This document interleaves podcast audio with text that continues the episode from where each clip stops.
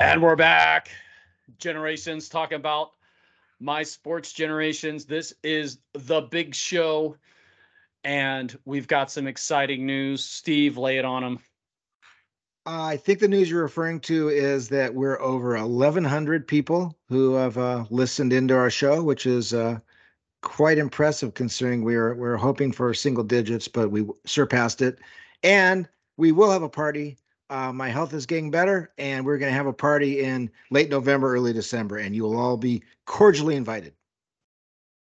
So, more details will be put on this show. So, for those that are listening, we are not paying your travel to get here, but if you are in town, you will be celebrated with some pizza and some beverages. And for those that don't know, pizza is, in fact, Steve's favorite meal. Am I correct? Absolutely, that's correct. Last last meal, you know, they they send me off to the big house and they say, "What do you want?" I'd say, "Well, I'd, I'd like a pizza actually," and uh, I'd be very happy to go to eternity with my last meal of pizza. So today is a very interesting topic, and just for that topic, I had just pulled out a hat that I probably have not worn in more than a decade and maybe even longer. So, Steve, as always, enlighten our listeners with today. Well, before I do, I'm going to ask you a quick question, which is if you had to be labeled something, uh, what in your mind, as a young person, what is your mind? What in your mind would be one of the worst labels? I'm not, I'm not talking about, you know, offender or crime, criminal or anything. I'm just talking like character what what what personality? What what would you think would be? I would hate to be called that. You know, unreliable. Okay. Well, that's not the word I was looking for, but I know what right you're looking for, but you're uh, looking. But I'm looking ahead. for potential. The the single worst word you could be given, and I'm going to take everyone back to, I guess it was 1963 in Long Beach. Um, Koufax and Drysdale were pitching for the Dodgers. West and Baylor doing the thing for the Lakers, and myself was taking a test. Now, I came from a family, both my folks were teachers, and my mom had to go back to school uh, when I was four. So she, I went back to work. So she took a couple years off while I was just a little kid. But the older the siblings were gone, so it was me. And I'd been reading as you know early on. So they they threw books in my hand, they read to me, et cetera, et cetera. So from an early age on, I had uh, very quick, very good reading skills, good vocabulary. So I'm in Long Beach and they give me a test and boom, off the charts. And they are so impressed. I don't have to take kindergarten. I go right to first grade as a five year old, which has its disadvantages because you're always small and the whole bit. But they labeled me a genius, which my family realized, you know, not true. And as one of my brother points out, I peaked at like age six and it's been downhill ever since. And I, I don't dispute that. But I can't imagine a more daunting thing than being the number one pick in a draft. And I want to bring you guys back to the 1972 NBA draft. So we're 1972. The number one guy was a guy named LaRue Martin out of, I believe, Loyola Chicago, 6'11. He had the fortune or misfortune of having his two best college games against Bill Walton and Jim Chones, the best centers back then. And he, he played them straight up. He got drafted number one. He played four seasons in the NBA, averaged, I think, five and four, five points a game, four rebounds, and is widely regarded as the biggest bust in NBA history. The the postscript is this. Oh, also the number two pick, Bob McAdoo, the number 12 pick, Dr. J. So yeah, you know, he, he didn't he didn't rise up to those guys. My question for you is and, and, and the postscript is this he had a very successful non-basketball career, did very well in the corporate world. Seems like has head on straight. Really had had a good life, and is still alive. But my question to you is: Is he a bust, or was it just a bad pick by the Portland general manager, a guy named Stu Inman? Now, back then, they did not have scouting combines. They didn't have a lot of stuff. I mean, you know, literally, it'd be like, hey, his his drinking buddy saw this guy play at a, at a basketball game one time and gave him a call. So there was not a lot of sophistication to it. So what are your thoughts, LaRue Martin? Buster just bad pick by the Blazers. So this is funny. And I knew you were going where you were going, not necessarily with the potential thing, but I knew where you were going because I know what the topic is. But if you would have asked me this question 10, 15, yeah, at least 15 years ago, I would have said bust because that was my Luddite kind of viewpoint on these types of things. I had a very, just like most people, I think, and and I'm not saying that this is necessarily a bad thing, but it's something that I kind of push back against now. These very digital ideas. Everything's a zero or or a one. They're either bust or they're great. And if they're not great, you know, you're a bust, especially depending on where you're picked. And I would have labeled any number of these guys busts, and maybe they were or not. But I look at it as, hey, what are you doing, Portland? Why are you taking this guy so high? Why are you being not as smart as you could be with your draft capital? And then after you make the decision, putting some of these people in very poor situations to where they fail. And so when you look at these different organizations, let's throw some out the Raiders, the Texans, um, the Colts. You know, I'm doing a lot of football here, but a lot of these, and I'm kind of previewing some of the people we're probably going to talk about here. But they take a, these much heralded guys and they don't work out and they get labeled as a bust.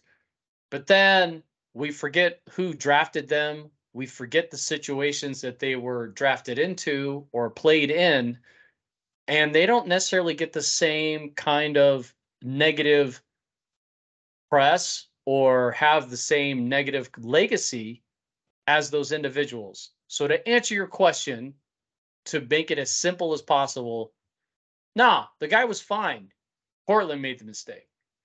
I agree, and and I, I think one of the one of the topics, one of the subtexts we're talking about is expectations, because just a year or two later, I think in uh, maybe 73, or I can't remember, 70, maybe 71.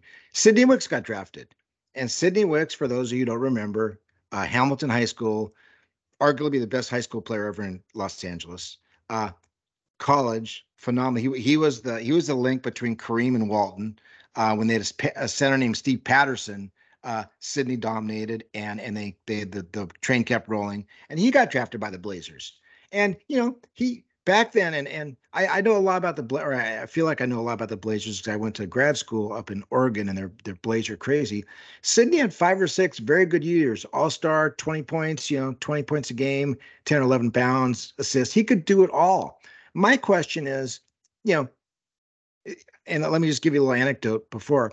I remember after he got done with the Blazers, he was sent over to the Celtics, and back then, you know, they they'd show some playoff games on TV, but not much else. And the Celtics were playing some of the playoffs, and Sidney came in and just, you know, dominated, just like you know, Dr. J-ish dunk. And the announcer's like surprised, like, wow, Sidney Wicks, he's he's quite good. I was like, no, Sidney Wicks should have been in the Hall of Fame. So my question back on this potential draft stuff is, you know, Sidney Wicks was a was a very, very solid player. He's not in the Hall of Fame and he doesn't deserve to be. But I'm just saying, you know, you pick the right guy and there's a lot of intangibles that that add up to whether or not the person's career is, is fantastic. I mean, you would think based on the amount of money and research they have, every number one through five should be a Hall of Famer. I mean, they're that they're that good, but it doesn't work out that way.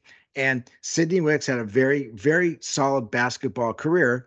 And uh, yeah, but you know, coming out of college, he, he's better than Dr. J. I mean, he's just he's just the man. He he is he's also maybe the, one of the best college basketball players of all time. So it's fun how that works out. I don't know. So I'm glad we're right where you're talking about, which is 1971, 1972, that early, that, you know, just right when I'm being born. Because one of my favorite players of all time in NFL was drafted number one overall in 1971, Heisman Trophy winner. Who am I talking about? Jim Plunkett. Jim Plunkett. Jim Plunkett, of course, at that point in time, they were the Boston Patriots. And then later on in that offseason would rebrand themselves so he would actually start his career as a New England Patriot. But Jim Plunkett coming out of Stanford was heralded as by many the greatest college quarterback ever at that point in time. And it wasn't even close. And he would have, you know, five or so forgettable seasons with New England. He would have two even more forgettable seasons with the 49ers. And currently, he is the only NFL quarterback in NFL history to have a Heisman Trophy, to have two Super Bowls, to have a Super Bowl MVP, and not be in the Hall of Fame. So where does where does Plunkett land on this? Well, this this is the point I'm making, and, and I, am a huge Jim Plunkett fan. I have a memory of of I'm not sure what year. It must have been 1970, where you know Stanford played Ohio State in the Rose Bowl. And I remember, I think Ohio State had a guy named Randy Gradishar, who was like an All-American linebacker, and he blitzed, and he was way smaller than Plunkett, and Plunkett just shrugged him off, and you know threw a strike to Randy Vataha, and and you know Stanford dominated. But um, one of my favorite favorite talking points about this is is a guy you probably don't like, but I might, you might, Steve Young, because he was a, he was a Niner, and I know he liked the 49ers. Anyways, Steve Young. So Steve Young starts with, I think he started with USFL, but then he, when he got to the pros, he's with Tampa, and he Tampa. sucked. He sucked. They they were terrible. Tampa was terrible. Young was running for his life every time he took a snap, and he was not very good. And he was widely seen as a bust, a guy who probably should have been a running back or a wide receiver, not a quarterback. And then somehow or other, the the the Niners staff gets it together and they take a shot with him for Montana. You know, I guess Montana's back is a little bad and then the rest is history. And you know, now he's a Hall of Famer. He's widely acknowledged as you know one of the best running, passing quarterbacks. All these things, but I'm saying he was the same guy in Tampa as he was in San Francisco, just like Plunkett was the same guy in New England as he was in Oakland. If you're surrounded by by terrible players, you're not going to be very good. It just, I mean, in baseball, you might because you know you can you can hit the ball no matter what. Now, I, I suppose if you don't have a guy with behind you who can protect you, the pitchers might just give you lousy pitches. But in basketball and football, you better have good teammates or you're going to look like a a chump. And that's all it is. So a lot of it is that. And also, got to remember, this is back in the day of two things. One is the worst teams drafted first, and then they usually did not give up their draft choices. So, you know, OJ goes to Buffalo, and Buffalo's got a porous offensive line, and he gets his behind handed to him every day for years and years because the line's no good, not because he's no good. So you go to a team and like Sidney was Portland, and Portland was not very good. You can't get away because there's no free agency. So, you know, all these things combined to, in my opinion, make it really tricky labeling guys bust or not because a lot of it is circumstances. Had Jim Plunkett, I know he had a lot of injuries, had he hung it up after the 49ers, he would have widely, you know, we'd be talking about him. Wow, Jim Plunkett, you know, first round pick and he never quite made it. Now we're saying, hey man, this guy, you know, this guy won Super Bowls. This guy was great. And it's not, I, I doubt if he got better or worse. I think it's just the right circumstances. Do you agree? No, absolutely. And it's kind of funny. Like, let's start throwing some names out you have Todd Marinovich, you have Tony Mandarich, you've got JaMarcus Russell, and of course I just named uh, you know, three Raiders there because they were pretty stinky. And you could even argue that JaMarcus Russell not only was he to call him a bust is not correct, but to show the declining skills of leadership from Al Davis because Lane Kiffin was the actually the the coach at the time, and Lane Kiffin said, I don't want him. I want Calvin Johnson. And this later was corroborated that that was actually the case.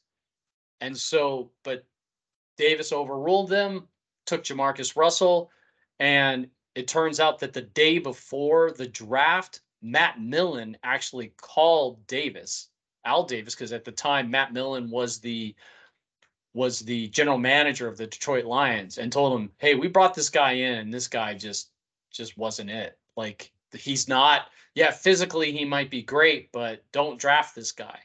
And there were a lot of warning signs around JaMarcus Russell. So to call him a bust when now arguably with with history and with more information, he probably should have never even been the number one pick.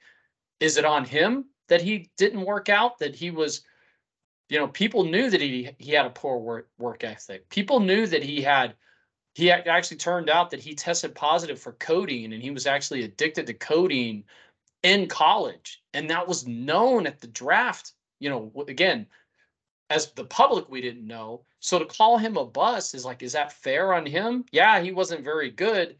But if you would have known this which they did back in 2007 you wouldn't have drafted the guy. So the bust really is al davis right yeah, I would agree if he if he knew all that, definitely. But I I think one of the problems is this. Um, and there's this great book called Breaks of the Game by David Halberstam, and it's uh it's he embedded himself with the Portland Trailblazers. I think the year after they won they won the title, and it's it's just a great book. Yeah, just just phenomenal reading. David Halberstam, you know, was I mean he was a heavyweight, uh, you know, in terms of of just writing, and he he you know went down and and sullied himself with sports and, and wrote this phenomenal book. But one of the things he said was these guys back in these days, I mean, it was a lot of ego. So like the guy for Portland who drafted LaRue Martin, he's like, yeah, you know, you you look in these kids that you look in a 20 year old's eyes and you you ask yourself, does this guy have what it takes to to be a hardworking, responsible, mature individual who plays sports? And and since they think they're you know the smartest guy in the room, the answer is yes. Um, you know, I mean, yeah, if if if someone knew that Jamarc, I mean, you know, JaMarcus was gigantic, and they said he could, you know, throw a football seated, you know, like 60 or 70 yards. I mean, it's amazing. But if you watch him play, and, and I, I watched a few of his games, I mean, you could just tell he he was no good. So that brings us up. I don't want to get away from the Raiders too much, but you got another year where you got two great quarterbacks, great college quarterbacks, Peyton Manning, Ryan Leaf. And no yep. one knew who was going to go first. And and in fact, what I read was Indianapolis wanted um, Leaf, but Leaf said, I'm not going there. No way. So they took Manning and Leaf went to San Diego. And, you know, I I watched for the first time ever um Thursday. Uh wait a second, I'm sorry, Monday. The Monday Night Football where the Manning brothers, you know, do their thing on the side. They have they have a running commentary. They had yep. guess they had they had Lindsey Vonn and Patrick Mahomes and someone else and you can tell how invested, even in a game like that, Peyton Manning is. I mean, he's getting upset over time management. And the dude's, I mean, he's a, he's an announcer, and it's funny. So, you know, Peyton Manning took things very seriously. And I was never a big fan, but you know, no one no one would say that he got outworked by anybody. Ryan Leaf had had issues. He had addiction issues. He had authority issues. And you know, so there comes a time when you know, yeah, you're 6'3, 220. You can throw the football, you know, 60 yards on a spiral. You can do all these things, but can you handle the pressure of of being a pro athlete? And how people decide that, I don't know. So I think uh, I think Ryan Leaf. I mean, you, would have to say he's a bust, but it I, I kind of look at the the druggies a little differently. I have a very soft spot for them because I I, I do feel that uh, addiction is something that you know it's it's not it's not a, a moral weakness. It's nothing to do with that. It's how in my opinion, how our brains are wired, and uh, they they have a craving for this stuff. And apparently, he's turned it around a little bit. And he sounds like he's kind of going in the right direction, which is good for him. But you know, it's tricky how you make these decisions because these guys are very young. You're talking about turning the keys to a franchise, certainly for an NBA, excuse me, NFL quarterback or an NBA center. You're turning the keys to a franchise worth, worth hundreds of millions of dollars to a 22 year old who, you know, may take it seriously, may not take it seriously. You just never know.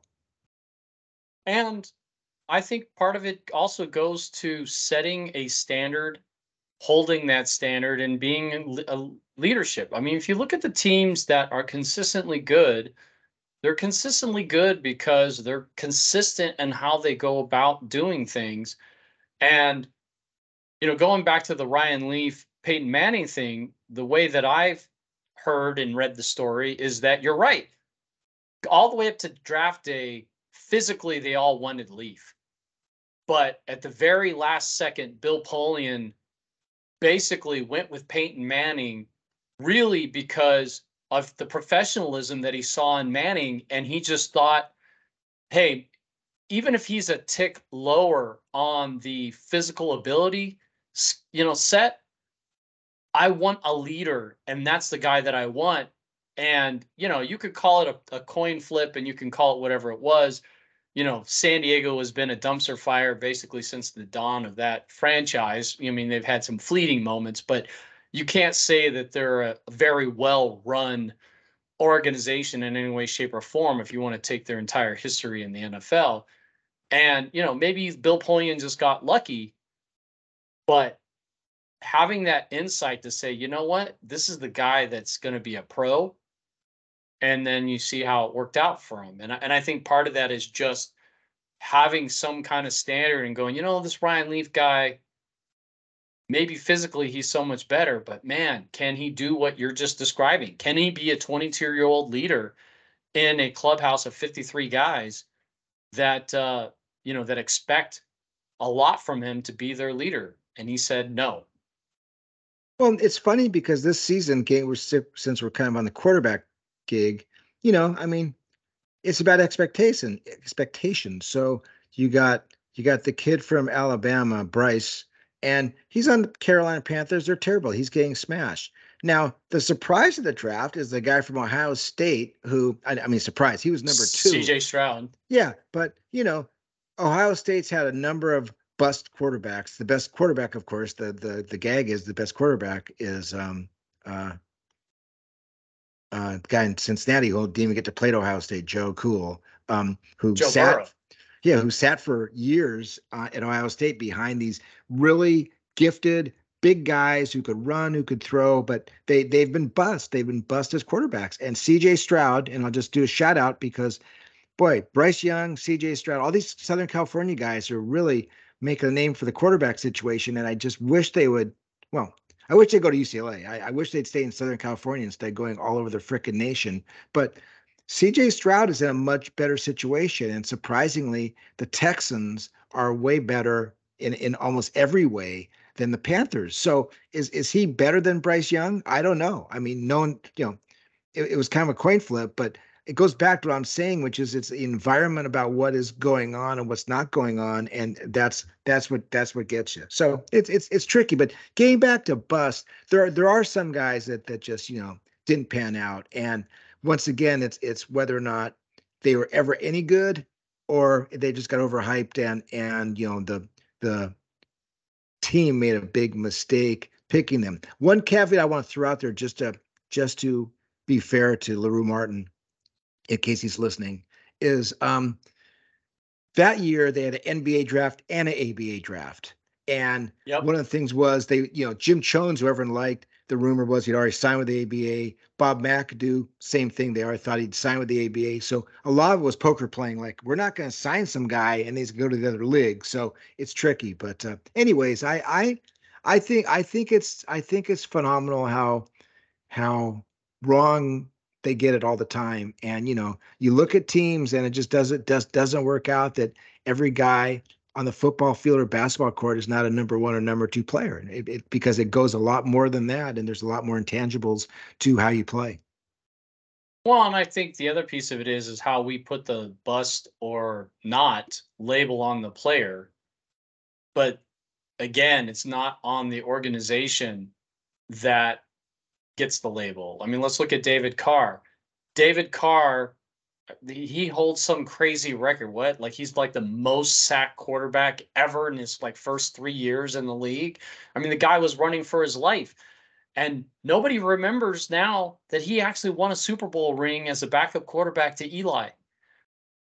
So, you know, there is a redemption arc in there. And to your point, was David Carr any better or worse when he was on the Giants than when he was on, you know, the Texans? No, he's probably the same exact guy.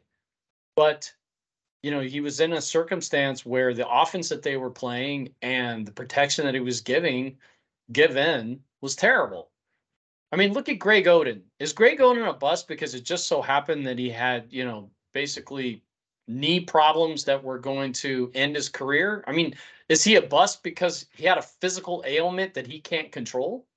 No, those those guys do not, in my opinion, don't get bust labels. They get passes because of injuries And whether it's Sam Bowie or even, even, you know, I mean, I know this might be heresy, but even Bill Walton. I mean, Bill Walton had basically two dominant years where he was possibly the best center in basketball, maybe one of the best players in basketball.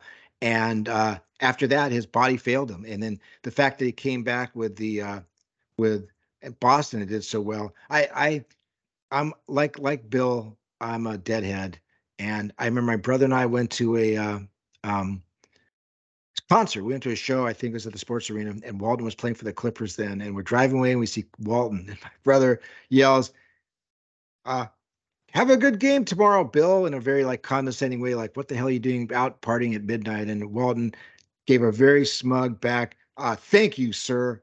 and uh, it was funny. But uh, you know, when he was on the Clippers, he was terrible. He he didn't give a shit about basketball. He was a clown. He he. I remember one time his shoe came off. He threw at the basketball, trying to block a shot with his shoe. But then he resurrected himself. But but Bill Walton. I mean, you know, you you compare Bill Walton with Jabbar, right? I mean, you know, Kareem played forever. You know, led the league in, in scoring forever. Was you know arguably the. I mean, when you talk about the greatest centers in basketball, Bill Walton's name does not come up. And it doesn't come up not because of his ability. It comes up because of his his body failed him. He wasn't wasn't rigorous enough to withstand the, the schedule. And so I wouldn't say Greg Oden's a bust or Sam Bowie or anyone who's got physical injuries. They, in my opinion, they get a pass because that's just the breaks of the game. That's the breaks of the game. Yeah, in my mind, being a bust doesn't mean you didn't play well because of injuries. And I'm getting back to what I was saying earlier, and I, I, I was going to throw a name out to you to see what you thought of this person because talk about potential and expectations. Do you remember a guy named Drew Henson? Drew Henson. I mean, wasn't he supposed to be like after Marinovich, the perfect quarterback? Well, and the perfect baseball player, John. The combination of John Elway and Mickey Mantle. Like, wow, really? You're you're going to go into pro sports with that? And so, yeah, he was he was supposed to be a number one NFL pick and number one baseball pick. Yankees signed him for a boatload of money. University Cowboys, of Michigan, right? Yeah, and Cowboys, and he played. He and Brady traded off actually back then. Uh, Coach Carr of Michigan would would have Brady in the first quarter, Henson in the second quarter for five or six games in the season until Brady finally started playing. But I mean, you know, this guy, they couldn't decide if he wanted to be an NFL quarterback or a baseball player. As it turned out, neither. His his entire pro career, he was one for three. He, you know, he he got a cup of coffee. He was in the minor leagues, and he just wasn't good enough. And and you know, I don't know anything about the guy. He's probably a great guy, and he's probably you know, is a hell of an athlete in every way. But for whatever reason, he didn't have that little bit more. And in my mind, I'm not sure that's really a bust because that's just like to to me a bust is someone who is you know no good and and and also I mean I want to get back to another thing before I forget you know a lot of it depends on who the other players are. So I have a good buddy we'll call him Nick from Sacramento and Nick from Sacramento will not stop talking about how stupid Sacramento was in drafting Marvin Williams when eh, with the number two pick out of North Carolina, when the number five pick was, do you know who he was? Luka. Luka, exactly. Luka, maybe the most dominant player in the NBA, and, and and you know he could be that way for ten years, depending on his mental state. And you know he could he could have been a king. And and my buddy Nick, like you, laments the fact that Sacramento will never get over the hump. They'll never get enough big time players to make it. But he's like, man, we could have had Luka and we didn't get it. And I think I think Vlade made the pick, and you think Vlade of all people would recognize the talent of a, a fellow Euro. But um, so a lot of it is you're so and, and Marvin Williams. I don't even know what team he's on now, but you know he's not playing very well. He he he lacks some of the intangibles you need to be a star in, the, in that league. And but a lot depends on you know who they could have gotten instead of you. That that so that to me, so busting in in all good naturedness is also, you know, you're a bust if the guy they drafted two behind you turns out to be a Hall of Famer. Yeah. So currently, it looks like Marvin Williams is. No, I got the wrong guy. I'm looking at the wrong guy. But yeah, it's it's I think basketball is well. Let, us jump over to basketball because it's a little bit harder. And first, I want to talk about I think a guy that you're a big fan of, and I'm a big fan of his as well. And his story, I think, is one that I think most people get behind because he was heralded, and then he had a devastating injury, yeah. and then he ended up coming back, and being beyond solid and winning championships. And it's not the guy you think, it's Shaun Livingston. Uh, I, I see. I was a Clipper fan. I'm still a Clipper fan, but I remember they drafted Shaun Livingston out of Chicago high school, and he was this puny. I mean, you know, when NBA players are pretty physically imposing, and we used to go to games, and he looked like a high school player. He was skinny. I mean, he, you you bump into him, you wouldn't even feel it. Is he was nothing, and he had apparently one of the most gruesome injuries you could imagine. Where there was some talk that actually they thought he could have died because I guess part of his leg got dis dis discombobulated with the rest of his body and was going to bleed out, and he transformed himself into a, a phenomenal role player with the Warriors. And you can make a very good argument that the Warriors may not have had at the success without a guy like him. Would you agree? I mean, for sure. And I just, his story is just great because it shows the type of moxie and character that I think as fans we want to see because again going back to the fan theory and maybe that's what we start calling it we altercast ourselves into these sports players. Well if i had that ability if i had this i'd do that. And Shaun livingston showed hey you know what? I got paid a bunch of money but i really was dedicated to the game. I wanted to do what i wanted to do and i worked myself back. And you said marvin williams. I think you meant marvin bagley the third oh yeah i did i, I misspoke and he's a he's he's currently a Piston. Uh, Marvin Williams also was drafted second, but yeah, Marvin Bagley was and he was out of North Carolina, and Bagley was out of Duke. But of course, uh, still the same. Could have had Luka, um, which I thought, you know, at the time, I thought Luka. It's like, man, this guy looks amazing. I thought they should have taken him number one, but that's a whole nother deal. But I think in basketball,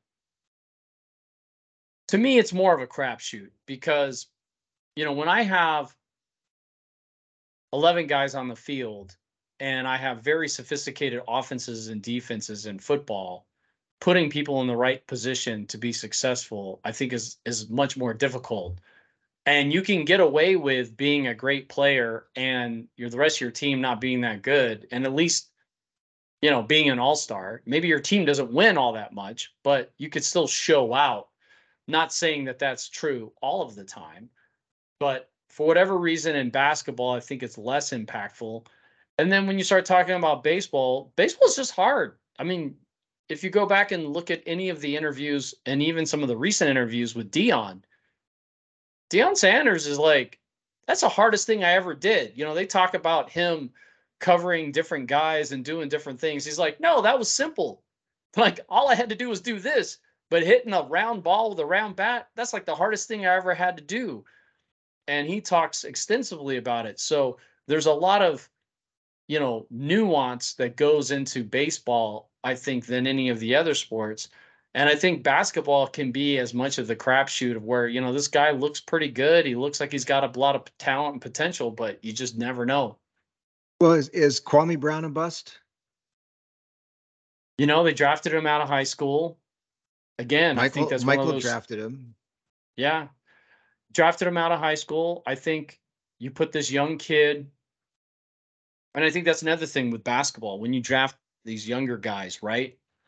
Just statistically, I'm not trying to paint the entire league, but many of these players are from very financially strapped backgrounds and now they're going to automatically become multi multi millionaires with guaranteed money at the age of 17 18 19 years old depending on you know where where and how they get into the league.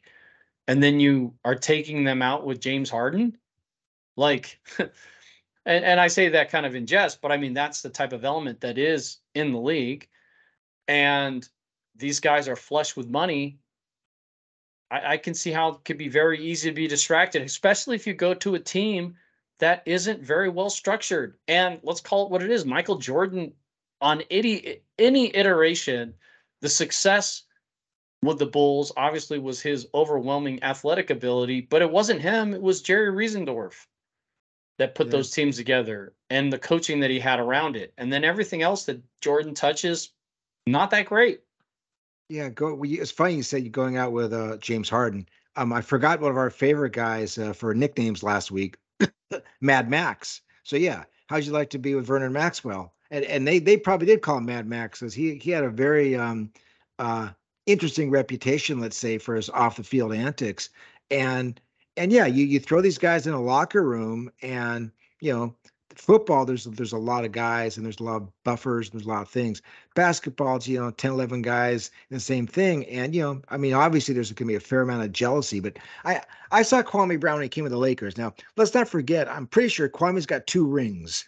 Now granted they're mainly from Powell and, and kobe but you know he played and i remember watching him play and and he would post up and they'd throw him the ball and he'd drop it every time he could not catch a bounce back. He couldn't do anything. His fundamentals were terrible. And and the idea of, of anyone thinking he was the best guy to draft that year is mind-boggling. So I would not say Kwame Brown's a bust. I would say Kwame Brown, you know, he played a number of years in the league. He played hard. He did his thing. He just wasn't that skilled. He he was not an all-star. He was not a Hall of Famer, and he did not deserve to be number one. So you know, you can't really label guys like that a bust. To me, the right well I, I, know i've already spoken about ryan leaf's addiction but to me the skilled talented guys who for whatever reason don't do it they're bust. The guys who never should have been number one in the first place they're just they're just un, unlucky guys in, in that sense. They they're lucky in the financial and everything else but yeah they they get ridiculed in you know their talk shows about how sappy they are but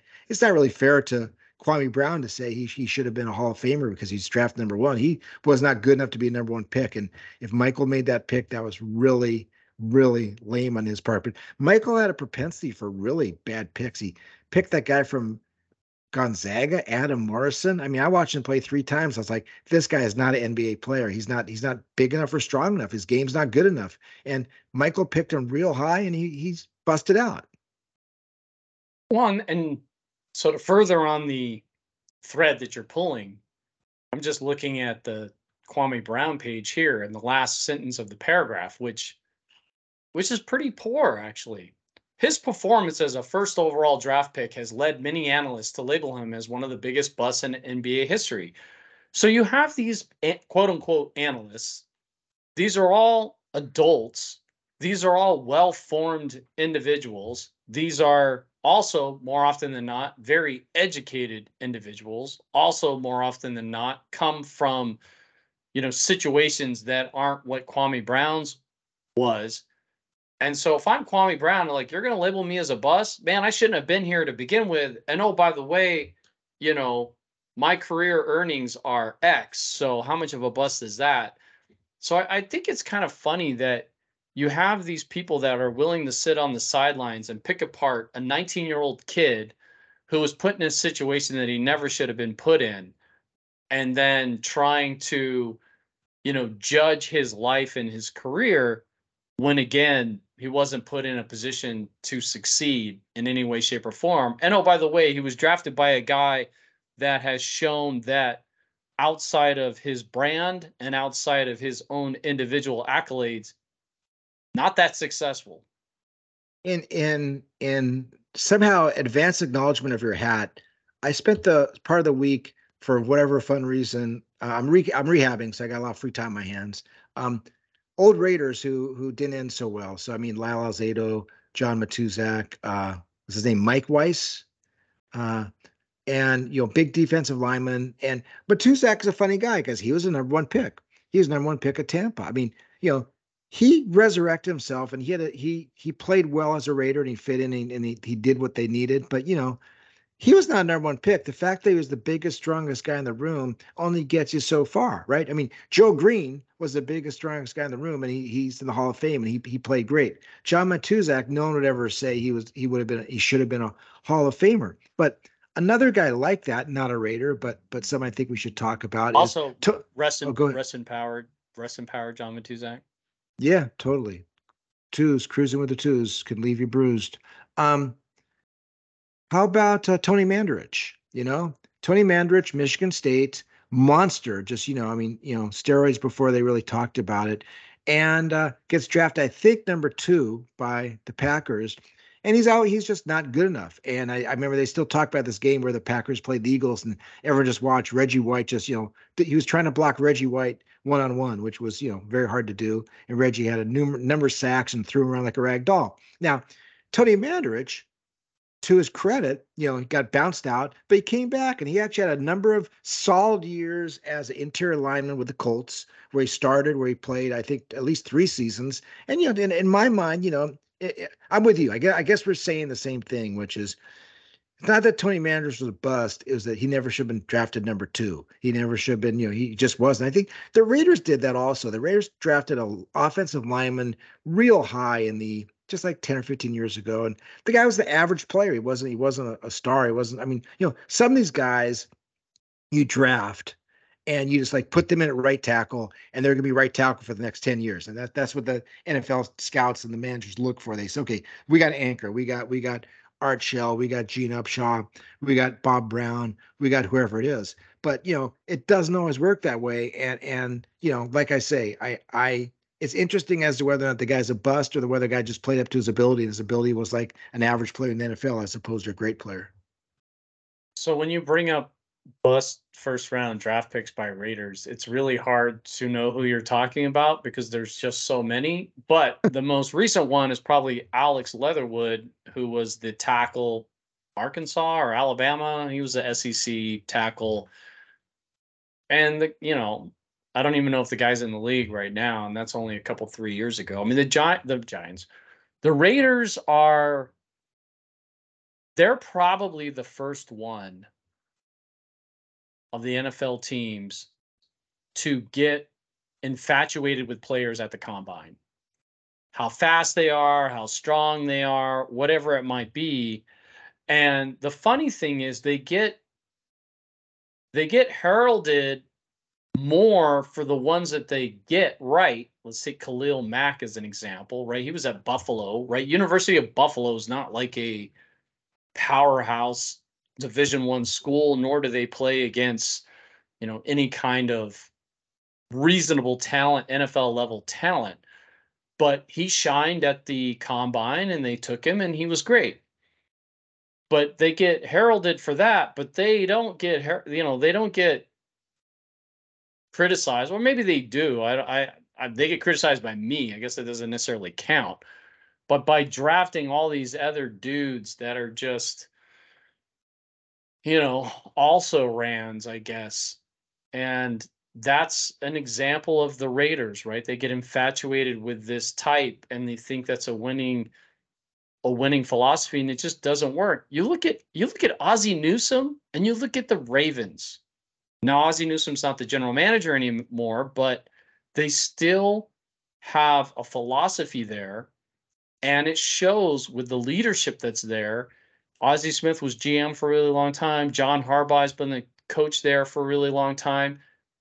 You look at the Ravens, those guys are consistently good. They're always there. They don't always win, but they're always there. Mike Tomlin has not had a losing season in his entire career. I mean, I'd rather have that, even though that Tomlin only has one Super Bowl, but he's always in the mix and you want to start talking about bust, I mean, it's just the Raiders and their haphazard way of how they do stuff is a bust.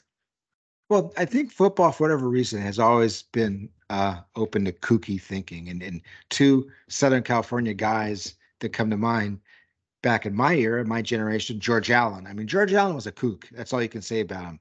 He was a kooky guy, had weird ideas, but he won. And, and he, he did well with the Raiders and he did well, excuse me, did well with the Rams and did well with the Redskins and and now whoa, you got whoa, oh, that's right. Whoa, well, whoa, he did well with the uh, uh, Washington football team, but now you know, and now in, in, at UCLA you got Chip Kelly, who has never done that well, but he's got all these funny ideas about how to do things, et cetera, et cetera. So getting to your point, I, I think the Raiders might pride themselves a little more on kind of being being the, you know, the oddballs who who see other oddballs, and and I remember I remember uh, a story about Sonny Barger, the uh, dead ex-president of the Hell's Angels, and they asked, "How do you, you know, how do you spot your, uh, how do you pick your member, your new guys?" He says, "We just recognize them." And uh, it's the same kind of deal, you know. I mean, the Raiders, I think, like going out on limbs. They don't want to take the conventional choice. And and and you're right. You know, you you roll the dice. You roll the dice enough times, you're you're gonna get you're gonna get a seven and win, but you're also gonna have a lot of twelves and bust out. And the Raiders have seemed to bust out. And also, obviously, it's a very bad strategy, fiscal strategy, management strategy, any kind of strategy over the long term to gamble that much. And then the Raiders have have shown and and you know, you play it solid and straight, you end up with the Ravens and and you know, there's there's certainly teams in in the NBA and and Major League Baseball that every year, I mean, take a team like the Cardinals. I know you have a St. Louis background. Um, Cardinals are always around. I mean, they you know they they have it going somehow or other, and they just do it. They don't have they don't have down. They don't lose hundred games. They don't do all these things. They're just solid. And uh, you know, I I yeah, I wouldn't say I attribute it to Midwest values, but I attribute it to smart management on their part, and they, they do the right thing. And a lot of these other teams, and I, you know, I think the owners, some of the owners are very fly by night guys. They've made their fortunes. Like, you know, I mean, Jerry Jones, you know, he he made his fortunes in oil, man. And, you know, it, and, and that's boomer bust. And and you, you drill ten wells and they're all bust, and you drill the eleventh well and you you got a billion dollars. So I, I, think they take that philosophy a little too far sometimes. And I think it's clear that certainly by the end, Al Davis thought he was way too smart for his own good, and and they ended up with a, with a really you know running the franchise into the ground. Well, and you look at Al. Al was a genius in the late 60s into the 70s and the early 80s you know he hit it right with with with madden he hit it right with flores he hit it right with Marcus Allen. You know, Marcus Allen was a lot of people thought Marcus Allen was too slow. They didn't think he was going to be a good pro quarterback or running back. So he he hit it right. Now you could say maybe he was lucky, but man, he was lucky a lot and the Raiders were, you know, going into like what was it? 83, 84, 85, the Raiders had the best winning percentage and that was this, you know, the thing they used to hang their hat on, best winning percentage in all of pro sports. It's not true anymore but he was a genius because he was out ahead of everybody. But the problem with Al is he didn't progress. The rules changed, things changed. He got enamored with Bo. He got enamored with, I mean, you know, took Janikowski. Now you could say Janikowski wasn't a bust because he lasted a really long time in the league, but you don't take a kicker, you know, second round, like what, you know, first round or whatever. First, yeah, they took him first round, and didn't they take Lechler in the second round. I mean, that that's kooky talk.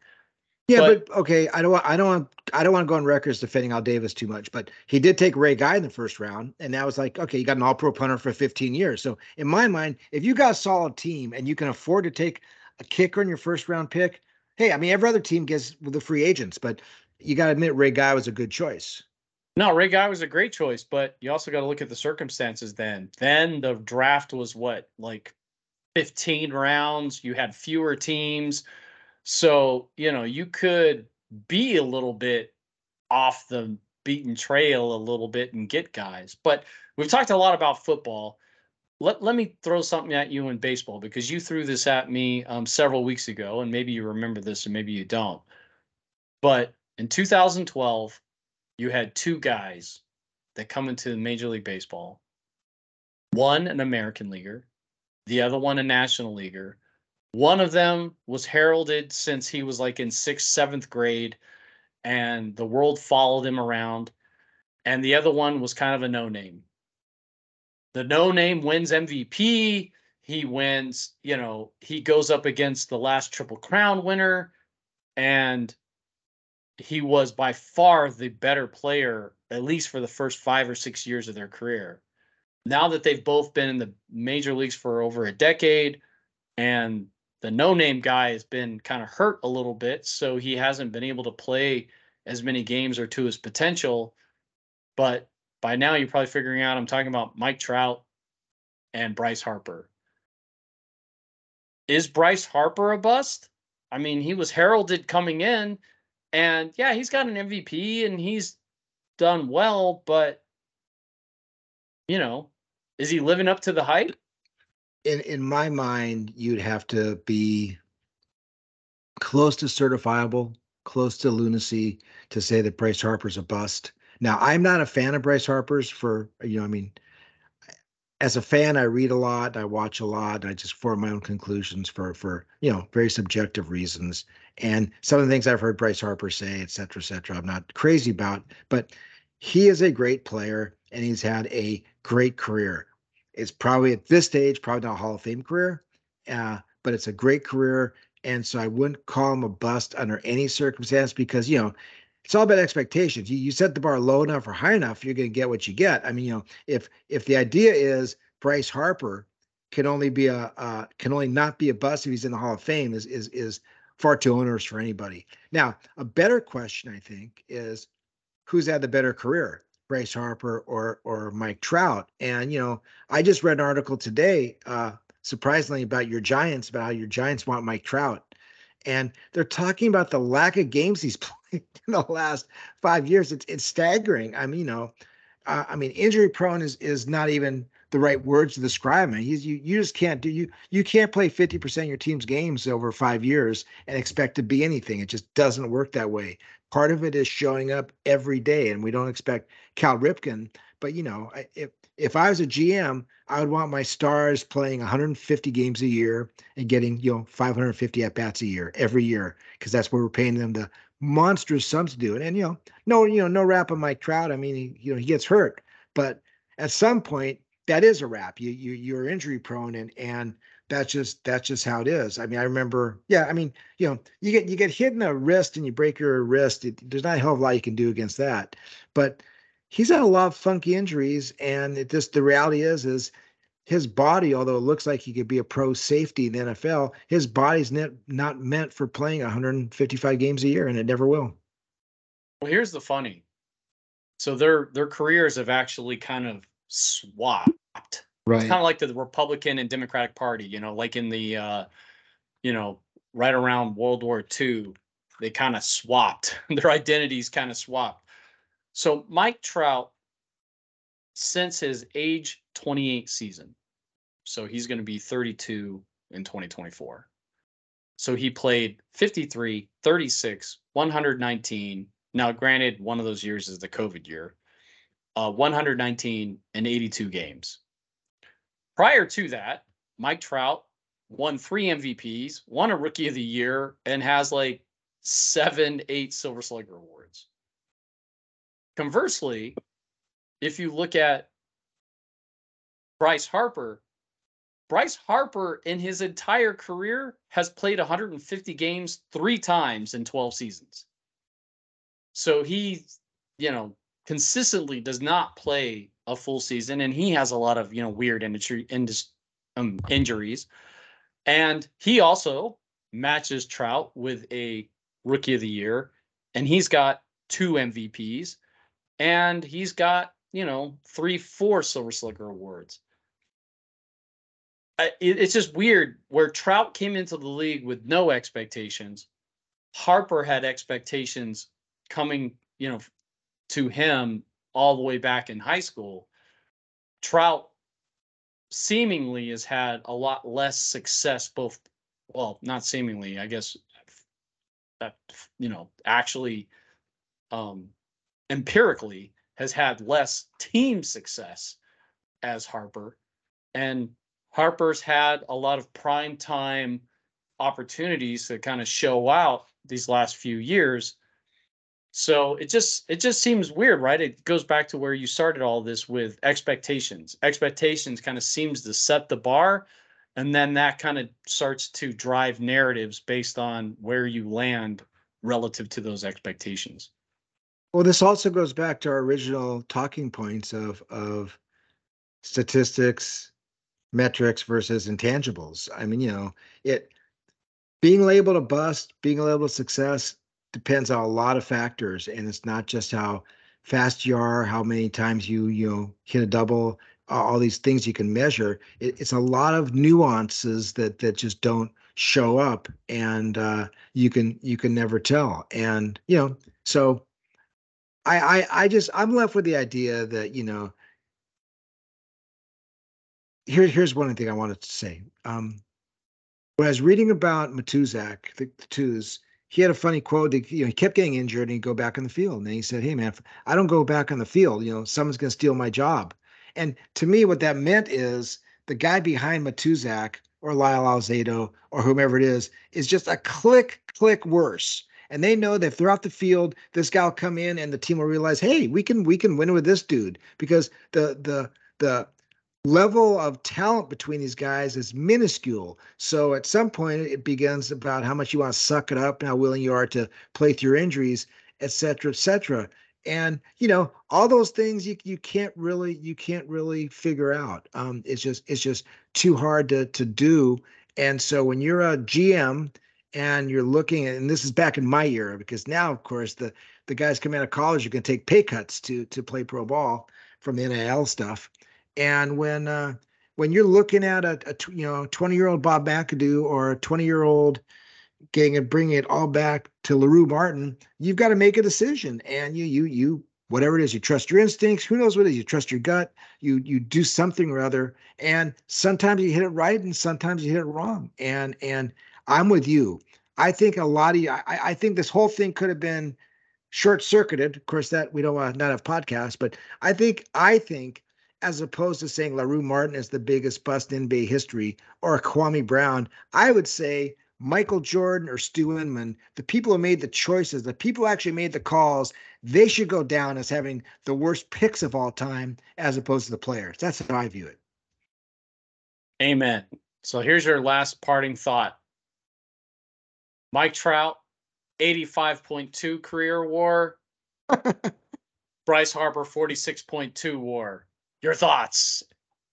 And we'll end the I show. Still, my thoughts are I still don't understand war, but if Mike Trout's healthy, I pick him over Bryce Harper every day. On the other hand, I will say that I, I respect guys who rise to the occasion. And Mike Trout, unfortunately, and this is a tragedy, has never played a postseason game, I don't think. Or maybe maybe they got swept one season, but he's never done anything. And Bryce Harper has been in the big show with with the Nationals and the Phillies, and he's doing his thing. And when when the lights are on, he appears. So I I will have a tip of my cap to Bryce Harper as number one not being a bust and number two being a, a primetime player, which which I I respect quite a bit. So that's all, right, all so I got today. So before we say goodbye, Mike Trout, age 22 season 2014, with the Los Angeles, California Angels of Anaheim of Anaheim three games, lost to the Kansas City Royals, who of course went on to lose to the Giants that year. And in his only postseason appearance, he was one for 12 with a run. Well, actually, his one hit was a home run. So a run, a home run, and an RBI. And that is his only taste of the postseason. And was that his rookie season? That's his age 22 season where he was a rookie at he and Harper both were 19. Um, he came in in 11, but he won Rookie of the Year in 12. And Harper, uh, he was 19 and 12. So he's a year older than Harper, but they both won their Rookie of the Year awards at the age of, um, or excuse me, in 2012. Trout was 20, Harper was 19. Okay, I'll, I'll end on a positive note, a positive, optimistic, redemptive note, which I, I stand for now, which is wouldn't it be great? Because I mean, I'm thinking Mike Trout's 20 years old. He's oh, we're in the playoffs. This is gonna happen every year. I'm, I'm gonna I'm gonna have all these playoff games and World Series games be great. And then he goes for a drought. Wouldn't it be great if under Ron Washington they come back? Uh, they get their act together. I, I, got no idea if they can sign Ohtani, but it'd be great if they could. And Mike Trout at age 34 or 35 plays in the series and shines. And now would say, wow, this guy earned it because he had a decade of misery and now he's the man. That's what I'm rooting for. With that, fade out. It's Steve right here. And it's been great talking to everybody. Tim Salmon.